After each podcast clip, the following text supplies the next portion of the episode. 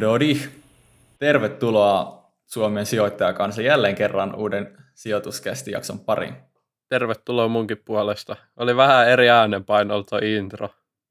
Niin, no mä ajattelin, että tulee tämmöistä vähän muuttuvuutta, niin tota, pysyy aina mielenkiinto. Ja uudet tuulet. Öö, niin, kyllä, kyllä. Mikä on Teemu tämän jakson aiheena? Otetaan käsittelyyn vähän tilinpäätöstä. Ei mennä suoraan sinne tilinpäätöksen riveille sentään. Käydään vähän käytännön esimerkkejä läpi, mitä jokaisen sijoittajan kannattaa vähän pohtia, mistä varmasti kaikille on hyötyä, jos mieli voittajaosakkeita sieltä pörssistä kaivaa itselleen omaa salkkuun. Kyllä, me puhuttiin Teemun kanssa siitä, että me halutaan tämä jakso tehdä, koska aihe on itsessään tosi tärkeä, mutta yritetään, tavoitteena on, että ei ole semmoinen lonkerovärinen jakso ja me ei lähdetä murskaan noita lukuin niin henkiheverin asti, että pyritään, pyritään pitämään tämä semmoisena, että on ainakin muutama kuuntelija niin kuin ja lopussakin vielä, vielä linjoilla. No se on just näin, se on se pointti. pointti tai tarkoitus tässä. Kyllä, kyllä. Ja se, jos jollekin jää jotakin, jotakin käteen muuta kuin hikeä, niin se on aina sitten plussa.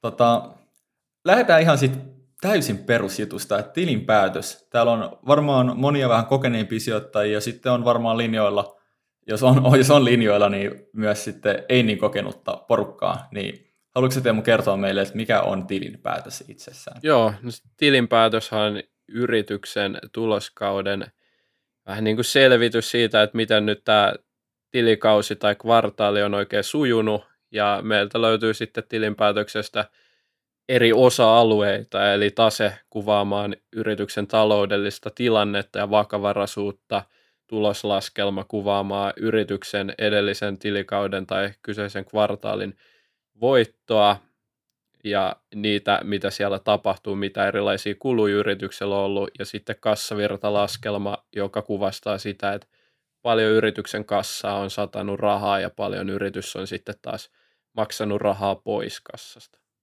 Kyllä, kyllä.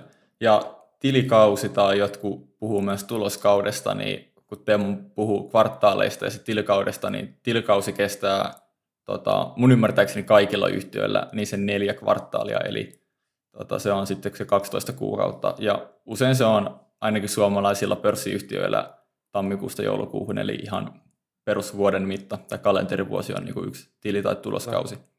Mutta siksi, että ei tämä olisi liian helppoa meille sijoittajille, niin Jenkeissähän tämä vedetään sitten aivan eri tahtiin. että Microsoft painaa tällä hetkellä jotain Q3 tai Q4, vaikka Suomessa painetaan Q2. Että niin, menee aina Microsoftin, Microsoftin toi tilikausi niin just päättyi äsken. No niin, ja niinhän se oli. Se on, mulla menee ihan pasmat sekaisin, että miten, miten se homma oikein toimii siellä.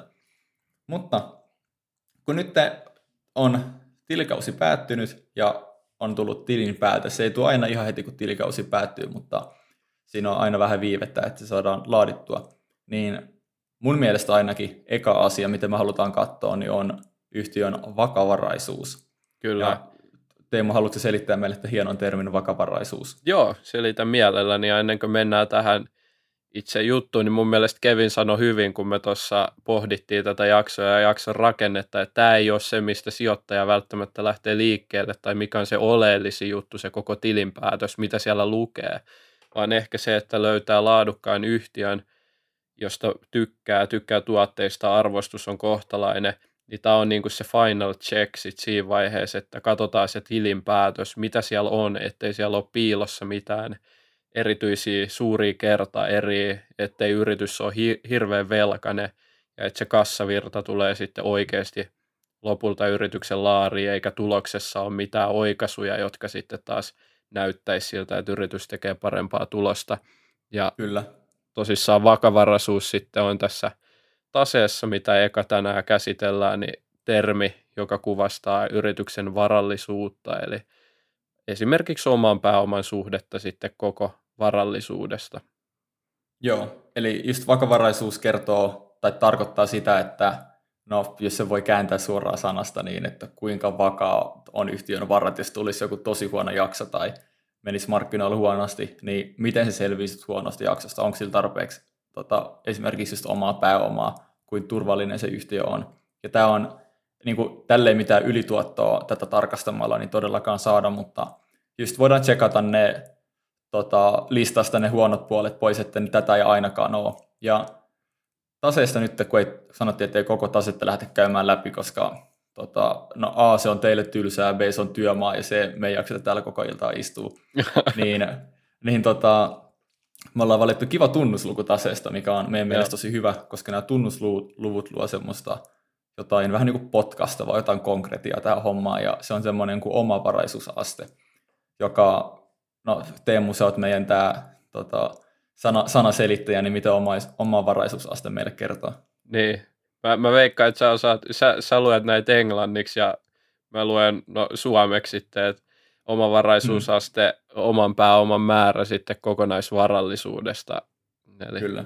Tämä on kyseisen termin selitys. Ja oma pääoma on sellaista pääomaa, mitä yrityksen ei tarvitse maksaa takaisin. Eli kaikki, mitä sillä on niin kuin rahoitettu omistajien varallisuudelle.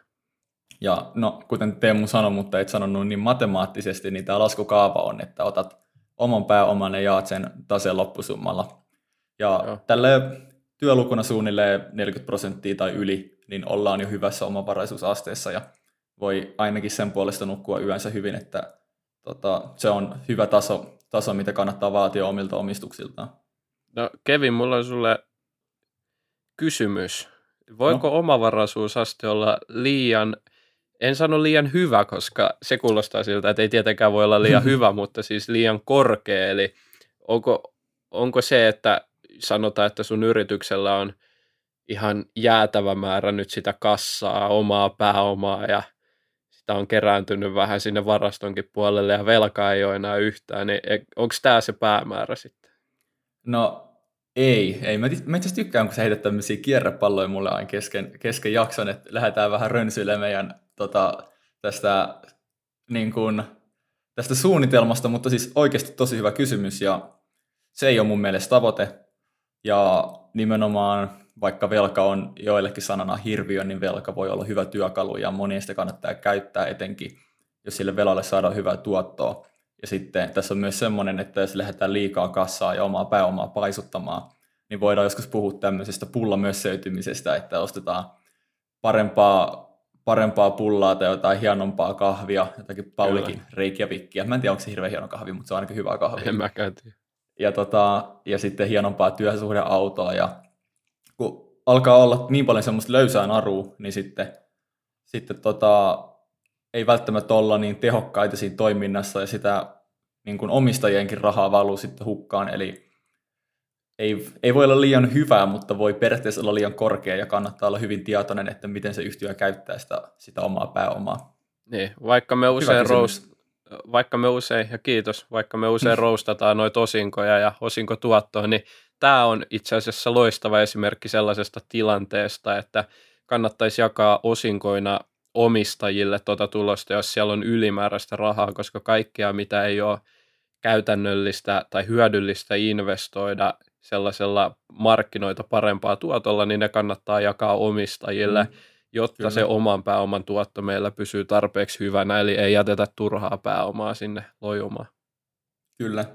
Jos mennään, mennään esimerkin kautta, että kaikille varmasti avautuu, niin vaikka nyt sovitaan Teemu perustaa vaikka mulla, meillä on ollut aikaisemmin nakkibisneksiä, niin Teemu perustaa Teemun makkaramukit Oyjin vaikka, eli julkisen osakeyhtiön, ja sä myyt vaikka niitä makkaramukeja, ja sulla on mennyt tosi hyvin lähiaikoina, ja sitten lähtee vähän mopokeulu, jota aika paljon velkaa, ostat sille sikalan, omat sijat, alat tekemään niistä hyviä makkaroita. Tota, vähän kyseenalainen, kyseenalainen velan käyttö ehkä, mutta sen näin sä tehdä. Ja no sitten käy sillä lailla, että kysyntä alkaa heikentymään, vaikka nyt vegaaninakit, jotka alkaa nyt olla aika kuumaa tavaraa, niin sitten syö sun markkinaosuutta. Ja sitten, Kuka ei halua enää sitä sikalaakaan niin, siinä vaiheessa. Niin, kyllä. Ja sitten sun tulos huononee, ei tule niin paljon rahaa, rahaa sieltä tuloksen puolelta, ja sulla on kuitenkin se iso velka. Niin jos sitä velkaa hirveästi suhteessa siihen se omaan pääomaan, niin voi käydä sillä lailla, että kun tuloksesta ei tule sitä lisäpuskuria siihen maksamiseen, niin sun on aika vaikea maksaa sitä velkaa. Ja siinä kohtaa, että saa velkaa maksettua, niin sun pitää ottaa joko lisää velkaa tai sitten ei oikeastaan hyvä heilu. Ja miten tämä olisi voinut niin kuin, sijoittajan näkökulmasta havainnoida tämä tilanne ja varautua tämmöiseen, että jos tulee huonompi aika, niin on, on, on vaikeaa. Niin mm. ihan vaan katsomalta tuo omavaraisuusastetta ja huomaamalla, että se on ihan liian pieni. Joo, kyllä se on just näin. Eli sekin, sekin tässä itse asiassa tulee tosi hyvin esiin se, että kun nuo trendit muuttuu, ää, niin se, että siellä taseessa näkyy se mun sikalla ja sille joku annettu näennäinen arvo, niin sekin, se kannattaa olla tosi kriittinen, että sijoittajan ei myöskään sitten kannata sijoittaessa, jos, jos paljon käyttää price to book lukua, eli hinnan suhde omaan pääomaan, niin ei kannata välttämättä ottaa sitä – omaa pääomaa täysin kirjaimellisesti, että kannattaa vähän tutkia, että onko siellä niitä sikaloita vai onko siellä oikeasti Kyllä. jotain fiksua ää, siellä omassa pääomassa, koska esimerkiksi tässä tapauksessa, jos tämä yritys vielä arvottaisi siellä taseen puolella, en itse asiassa tarkkaan miten, tiedä, miten näiden arvot siellä säilyy, mutta jos tämä sikala olisi korkealle arvostettu, niin se omavaraisuusaste voisi näyttää jopa ihan kohtalaiselta, vaikka siellä olisi pelkkä mm. se sikala. Kyllä, eli sitten joku fiksu kaveri voisi yrittää oikasta sitä omavaraisuusastetta vaikka sitten sieltä ja vaikka laskee sitten omissa laskelmoissaan sitä sikala-arvoa matalemmassa. Kyllä. Mutta kun puhuttiin vakavaraisuudesta, niin yksi asia, minkä jotkut mun mielestä vähän virheellisesti linkittää täysin omaksi kategoriaksi, mutta mun mielestä liittyy tähän vakavaraisuuteen, on yhtiön maksuvalmius. Kyllä. Ja edelleenkin ollaan, ollaan siellä taseen puolella. Ja mikäs edelleenkin tunnusluvut, jotain potkastavaa pitää aina keksiä, niin mikä on Teemu sun mielestä hyvä tunnusluku, mikä voidaan kaivaa sieltä taseen puolelta tähän maksuvalmiuteen liittyen? Joo, mä itse asiassa enemmän varmaan käyttänyt sitä current ratioa, mutta toi quick ratio, mikä meillä tällä hetkellä on rakenteessa, niin on sellainen, mitä pitäisi enemmän alkaa käyttää. Se on kyllä laadukkaampi siinä mielessä, että se ottaa noi meidän rahat paremmin huomioon, ei ota niitä vaihtoomaisuuksia, mutta – kerro sä tällä kertaa toi kaava meille, niin päästään sitten sen jälkeen pureutua siihen. Joo, eli siis no kaavassa on ideana se, että katsotaan kaikki hyvin likvidit omaisuuserät ja sitten verrataan niitä tota, lyhytaikaisen velkaan. Eli siellä on rahat ja pankkisaamiset, sitten siellä on lyhytaikaiset saamiset, lyhytaikaiset sijoitukset. Ja nämä kaikki plussataan keskenään. Ja se summa jaetaan lyhytaikaisella vieraalla pääomalla joka tarkoittaa velkaa, joka erääntyy 12 kuukauden sisällä. Kyllä, eli tämä on tosi tärkeää, että se yritys pystyy maksamaan velat pois sen niin kuin nopean ajan sisällä. Ja mm, kyllä. Niin kuin Kevin hienosti ties kirjoittaa rakenteeseen, niin tämä on myös happotesti nimellä tunnettu. ja äh, tosiaan, miten tämä nyt eroaa siitä mainitsemasta niin current ratiosta, mitä en enää haluaisi käyttää, niin on se, että tämä ei ota huomioon vaihto-omaisuutta positiivisena – asiana. Vaihto-omaisuus, joka tarkoittaa käytännössä varastoja, niin sieltähän sä et hirveästi velkoja maksele, vaan sun pitää myydä eka nämä varastot, ja se on se ongelma, joten Quick Ratio on oivallinen työkalu kyllä just tähän maksuvalmiuden mittaamiseen. Kyllä, ja yleisesti ottaen, no mun käsittääkseni kaikki nämä Quick Ration likvidit varat on semmoisia, mitkä pitäisi 90 päivän sisällä pystyä likvidisoimaan. Ja se on just semmoinen, että sä haluat, että niitä likvidejä varoja on paljon enemmän kuin sitä velkaa, niin sitten kun se velka erääntyy, niin sitten ei tule ongelmia. Ja semmoisena työlukuna yksi tai enemmän, että sitä on nimenomaan enemmän sitä likvidiä varoja, niin on, on hyvä luku. Joo, hyvä, että saatiin joku pieni nyrkkisääntö tuohon. Kyllä, kyllä. Miten, miten tämä voi käytännössä laskea, niin no viimeksi tuli se Teemun mikä se oli, Nakkimuki vai Nakkimuki Ei, Oy. Se, se, oli Makkara Oy. Ei ollut nakki enää, mä kiinnitin Aa. siihen huomiota, se oli Okei. Okay. Niin, niin, sitten, niin sitten kun nämä vegaaninakit vähän niin kuin se markkinaosuutta, niin nyt saattaa olla, että se oli Kevinin vegaaninakki Oy sitten, mikä vei sen markkinaosuuden. Mutta tota, siinä on ongelmana semmoinen Kevinin vegaaninakeilla, että meillä on aika paljon velkaa. Meillä on 50 000 euroa velkaa otettu siihen, että voidaan tehdä vaikka tuotetutkimusta ja parempia vegaaninakkeja.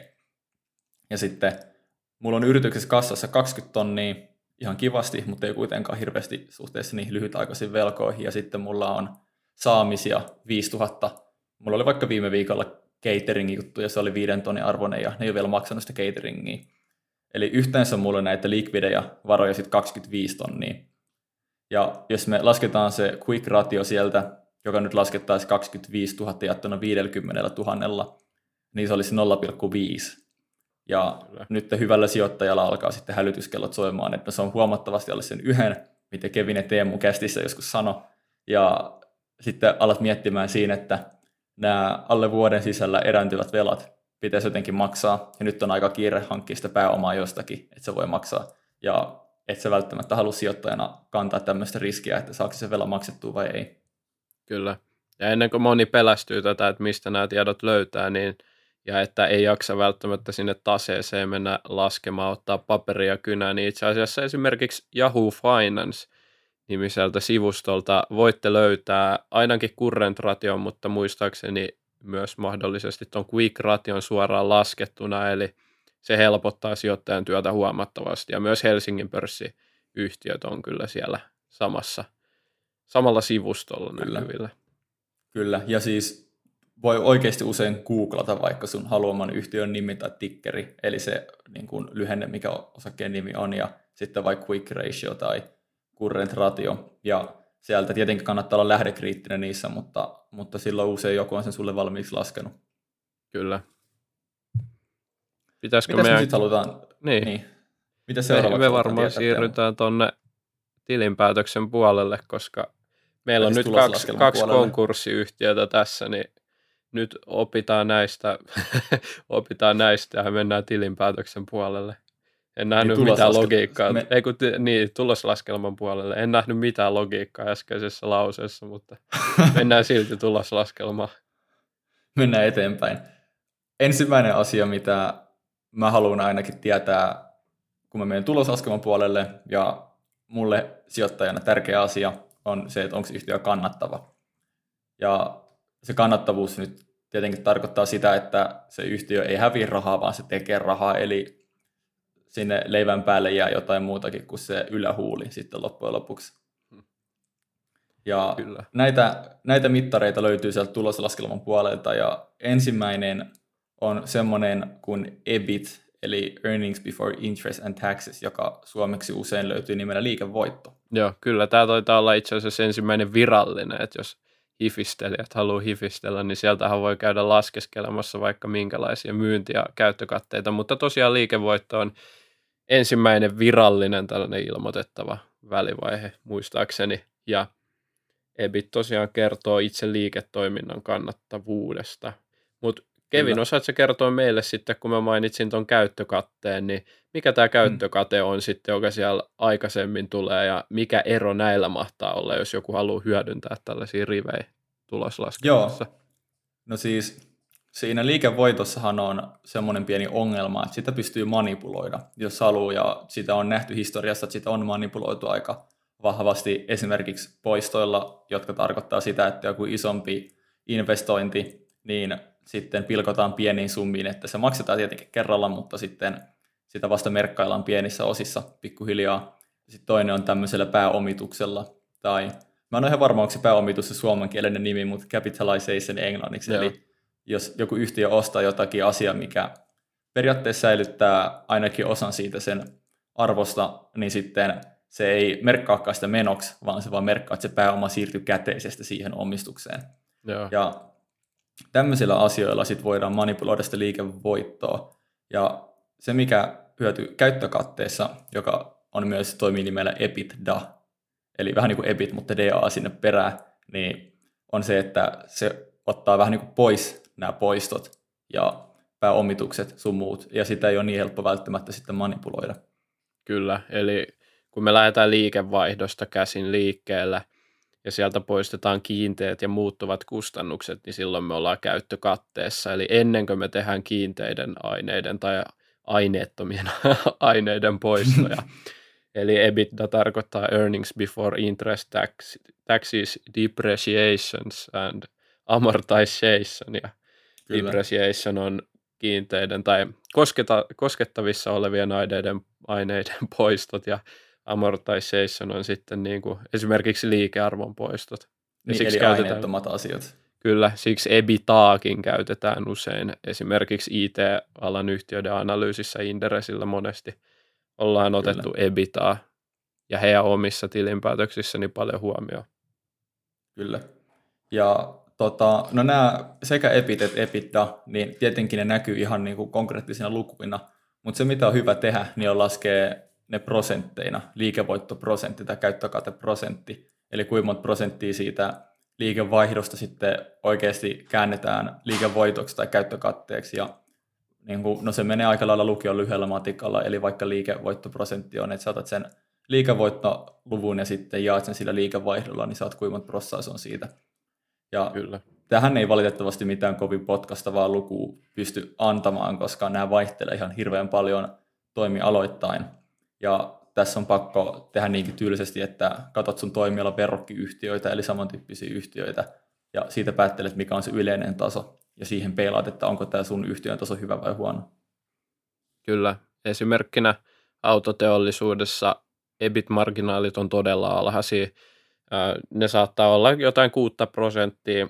Esimerkki mm. Helsingin pörssistä meidän Kamux, joka kasvaa kovaa vauhtia, niin on vielä heikommalla liikevoitto eli EBIT-marginaalilla liikenteessä, koska on niin paljon kasvuinvestointeja ja muita, jotka sitten aina syö kannattavuutta, että heidän pitkän, tai nyt muutaman vuoden tavoite, vai oliko se pitkän aikavälin tavoite, on yli 3,5 prosentin liikevoittomarginaali, kun sitten taas noilla Joo. IT-palvelualan yrityksillä, kuten se Microsoft, mikä mainittiin, niin voi olla ihan 40 prosenttia tuo liikevoittomarginaali Kyllä, sitten ne nousee tosi korkealle etenkin skaalautuvissa yhtiöissä. No skaalautuvuus tarkoittaa sitä, että pystyy nostaa volyymia ja liikevaihtoa ilman, että kulut hirveästi nousee. Ja itse asiassa sen skaalautuvuuden voi havaita tätä tuloslaskelmasta, kun no, joskus kuulee, kun puhutaan ylä- ja alarivistä, niin ylärivillä viitataan siihen liikevaihtoon, ja sitten usein alarivillä viitataan siihen nettotulokseen, joka on se, että paljonko sitten loppujen lopuksi ollaan tehty sitä rahaa, rahaa sit verojenkin jälkeen. Ja jos sä huomaat, että liike vai, tai siis liike, tai siis anteeksi, nettotulos kasvaa huomattavasti nopeammin niin kuin suhteessa kuin liikevaihto, niin se yhtiö skaalautuu silloin hyvin, eli sitten se kulut pysyy suhteessa koko ajan vaan matalimpana suhteessa siihen liikevaihtoon. Joo, toi on kyllä hieno ominaisuus joltain yhtiöiltä. Se, se aika paljon tuo sitä PE-lukua sitten alas, josta ehkä aasisiltana kyllä, päästäänkin siihen, että miten sitten pitäisi Kevin suhtautua tällaisiin yhtiöihin, ketkä tekee vielä tappioa, eli kasvaa kovaa ja nämä forward PEtkin saattaa olla todella kovia vaikka tuhannen tasolla, niin onko tämä aina niin kuin sellainen keissi, mihin ei kannata mennä sitten? No ei tämä aina ole sellainen keissi, mihin ei kannata mennä, mutta tietenkin yksi asia, miten se kannattavuus tuo sulle, niin on matalempaa riskiprofiilia, koska sieltä tulee koko ajan sitä nettotulosta, joka sitten auttaa yhtiötä pysymään niin kuin, tai saamaan koko ajan lisää rahaa, mitä sitten investoida kasvuun ja sitten turvaa tästä liiketoimintaa.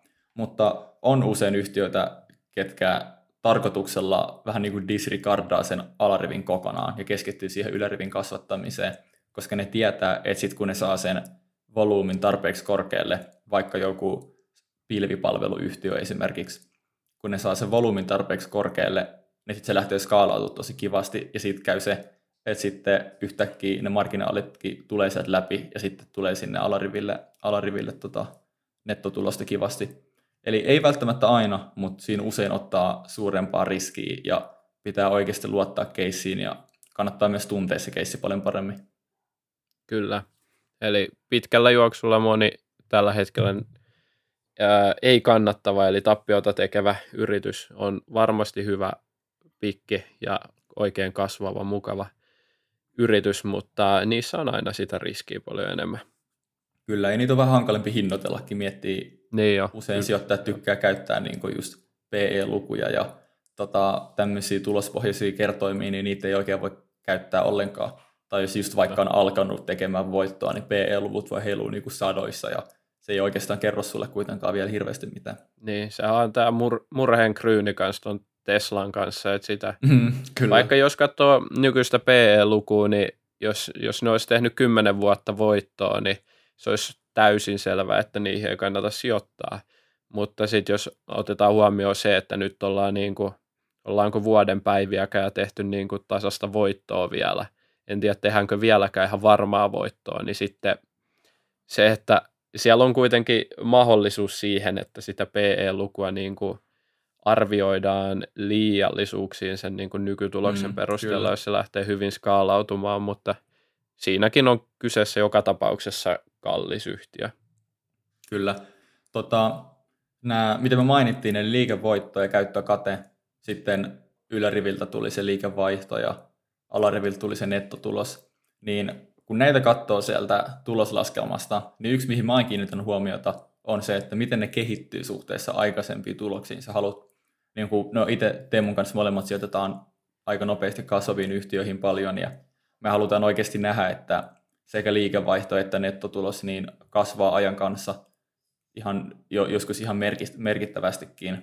Mm, ja tämä on myös semmoinen, millä pystyy näkee yhtiöiden kilpailuetuja tosi konkreettisesti. Aina puhutaan kilpailueduista ja joskus se menee vähän semmoisen niin pehmeän puheen puolelle, että jotain yritys, yrityskulttuuria kaikkea, mitä se edes tarkoittaa, miten se mukaan näkyy. Mutta täällä se näkyy konkreettisesti, jos on oikeasti kilpailuetuja.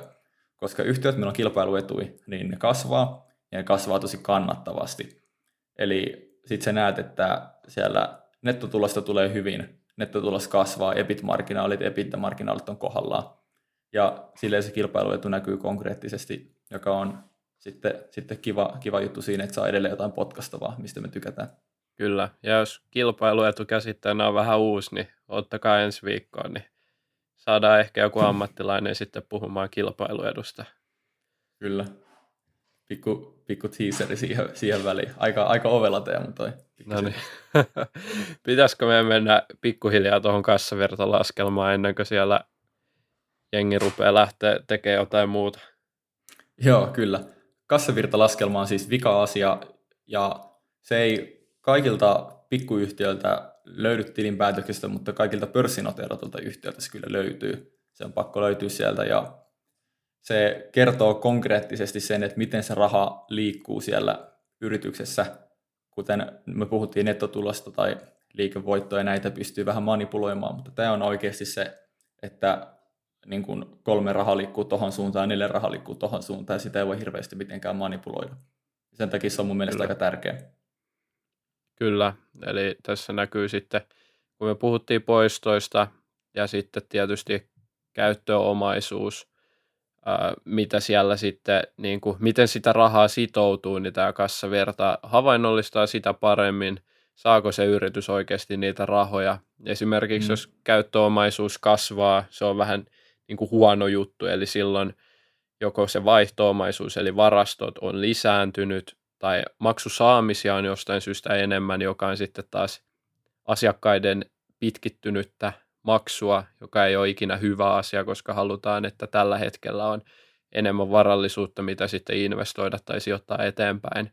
Tai sitten viimeinen, eli ostovelat on pienentynyt, joka on tässä kohtaa hyvä asia, että sulla on ostovelkoja, koska nämä on usein, tai oikeastaan taitaa olla aina korottomia, eli se, että sulla on tuollaista hyvää velkaa, niin se sitten taas parantaa sun kassavirran näkökulmasta tätä houkuttelevuutta.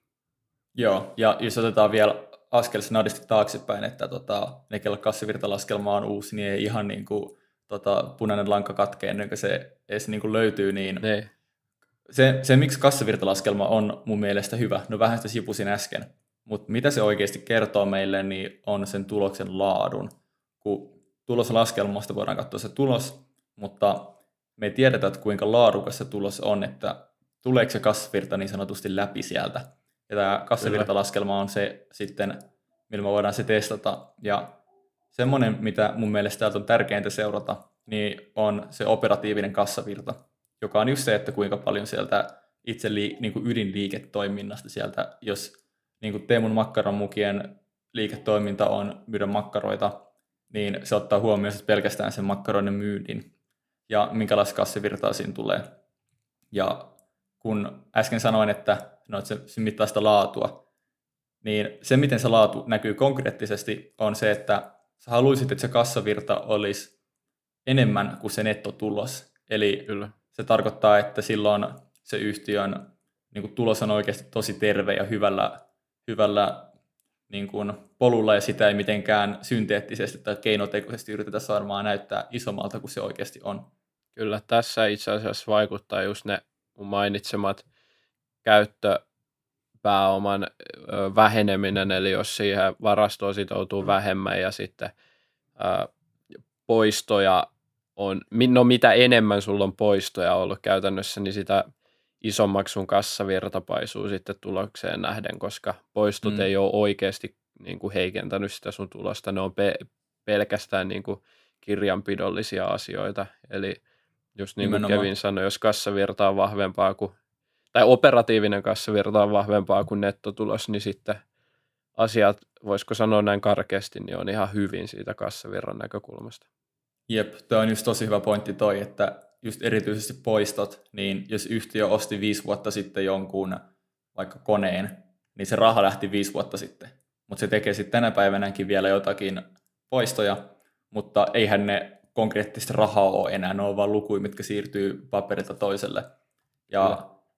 Se kassavirtahan on se, millä, millä on oikeasti väli sijoittajille, koska se kassavirta on se, mistä tehdään investoinnit, joka auttaa kasvamaan, ja se kassavirta on myös se, mistä me suomala- suomalaiset osinkofanaatikot saadaan se meidän osinko. Ja sen, sen takia tämä on jopa sen tilinpäätöksen niin kuin tärkein osuus ehkä mun mielestä. On. Tosi aliarvostettu ja niin kuin ei, ole, tai ei, ole, ei ole missään nimessä, jos puhutaan nyt analyytikkotasolla, niin aliarvostettu tietenkään, mm. mutta ehkä yksityissijoittajien niin kuin harrastelijoiden keskuudessa varmasti niin kuin kohtuu aliarvostettu vaikka sitten kaikista edistyneimmät hän tietysti osaa käyttää niin kuin ihan DCF-laskelmia ja muita, jotka sitten perustuu melkein pelkästään tähän niin kuin kassavirta-ajatteluun. Kyllä, kyllä. Semmoisia irrallisia pointteja, mitä Teemun kanssa tuli tuossa mieleen ennen kuin alettiin jaksoa nauhoittelemaan, koska tässä on aika lailla meidän mielestä tärkeimmät asiat, mitä tilinpäätökset pitää tsekkaa, niin, ja vähän tuli tuossa meidän Sikala-esimerkissä jo esille, on se, että joskus sieltä löytyy jotakin tämmöisiä kertaluontoisia menoja, kuten no esimerkiksi monet, monet tietää varmaan Sammon yhtiönä ja Sammolla on ollut tota, omistanut tämmöistä Nordea-nimistä suurta pankkia, merkittävä omistusta ja nyt se on alkanut sitten irtautumaan. Ja se myi jonkin aikaa sitten aika merkittävän siivun siitä, niin kuin rahallisesti, rahallisesti merkittävän, taisi olla yli 90 miljoonaa, miljoonaa sen arvo, ja eihän nyt voida kuvitella, että joka, joka niin kuin esimerkiksi kvartaali tulee tämmöinen 90 miljoonan niin kuin ekstra tulo sieltä, koska se ei ole kestävää. Ja tämmöisiä asioita kannattaa oikeasta sieltä pois ja eikä ainakaan lähteä niin kuin ekstrapoloimaan niitä tulevaisuuteen. Joten, koska sitten, sitten voi näyttää laskelmat vähän liian bulleroilta siellä ja sitten sit sitähän me ei haluta. Eli usein jotkut analyytikkofirmat oikaisevat näitä tuloksia täältä pois, mutta kannattaa olla niin kuin huomioida tämmöiset kertoluontoiset jutut ja ne yrittää sieltä metsästää, jos vaan on aikaa jaksamista tarkkailla tilinpäätöstä niin paljon. Kyllä. Sitten ehkä toinen konkreettinen esimerkki on Disney Oyjistä, eli tai en mä tiedä, miten niitä kutsutaan siellä Amerikan mantereella, ei varmaan niin, ole OJ. Mut niin, niinku... se, se, se, se, taitaa, mun mielestä Jenkeissä on niinku Inc, niinku Incorporated. Joo, mutta, eli se on Disney. Ei ole, ei ole Disney Oyj. Mä, mä sanon, et, eli, eli tuota Disney Oyj tuolta Jenkkilästä, niin esimerkiksi no on kärsinyt ihan selkeästi koronasta. Kaikki tietää Disney Park. Kyllä kuinka Joo, paljon ne tuottaa liikevaihtoa. Niin, nythän on vasta uusi niin kuin, hieno Disney Plus-palvelu meillä käytössä. Toki ESPN Plus ja Hulu on siellä vähän pidempään jo ollut, mutta siellä on ollut aika paljon suljettuna ja liikevaihto on kärsinyt, tulos on kärsinyt ja tulos on äh, negatiivinen. Tulos on ollut, en muista lukuja, mutta kuitenkin ollut negatiivinen nettotulosta katseltaessa ja miksi Disneyn osakekurssi kuitenkin on aika terveellä pohjalla, tai se vaikut, antaa sellaisen kuvan, että Disneyllä menisi hyvin, niin totta kai siellä on Disney Plussa takana, mutta myös Disneyn laatu kyllä kassavirtasuhteessa on ollut erinomainen, eli tänä vuonna on tehty myös merkittävä määrä poistoja, joka sitten on vetänyt sen tuloksen negatiiviseksi, ja itse asiassa Disney on pystynyt tekemään operatiivisesti positiivista kassavirtaa jopa viime vuonna. Siis eli Joo, Disney, Disney on kärsinyt ehkä vähemmän, mitä sitten pelkkä tuloslaskelma antaisi ymmärtää. Eli tässä on toinen esimerkki sitten siitä niin kuin kriittisestä ajattelusta, että jos siellä on jotain True-osakepoimijoita, niin vilkaskaa ensi kerralla myös kassavirta laskelmaa ja opetelkaa nämä asiat kunnolla. Ehdottomasti. Eli just, että näyttää nopealla vilkaisulla siltä, että tämä yhtiö tekee tappiota, mutta oikeastihan sinne nimenomaan omistajien, eli meidän sijoittajien laariin on kuitenkin satanut koko ajan sitä rahaa Kyllä. konkreettisesti. Mutta siinä ainakin mun puolesta, ellei Teemu sultuu mitään loistavia lo- loppuhetken pointteja tähän, niin tota, aika lailla... Se alkaa olla. Joo, tämmöinen, tämä on siis, niin kuin, tilinpäätökseen pystyy uppoutumaan tosi syvälle, ja me haluttiin Kyllä. tehdä tämmöinen niin sanotusti palikkaversio siitä, joka on ehkä helpompi sitten niin kuin absorboida se niin kuin tieto, mitä, mitä me tässä annettiin, jos me annettiin jotain tietoa tässä, että, tota, että yritettiin tehdä tämä tälleen kevyempänä, kevyempänä versiona, mutta toivottavasti saitte kuitenkin tästä jotakin irti, irti ja sitten opitte jotain uutta. Joo, sen voin kyllä sanoa, että jos kaikki tässä käydyt asiat jää sinne muistiin, niin ihan varmasti tulee tosi hyviä osakepoimintoja, että se, että tietää joka ikisen rivin taseesta ja tuloslaskelmasta ja muista, niin se on todella vaikea, että niin kuin niitä, niitä rivejä on sitten siellä ja monta, että toi sellainen peruskäsitys, mm, vakavaraisuuden kyllä. ymmärtäminen ja kassavirran niin kuin perusperiaatteen ymmärtäminen on tosi tärkeää. Kyllä. Joo, se on just näin. Mutta tässä kohtaa sanotaan, että kiitos kaikille kuuntelijoille ja kiitos myös niille, ketkä katsoi tätä. Ja me nähdään ja kuullaan ensi jaksossa. Se on just näin. Moro. Moro.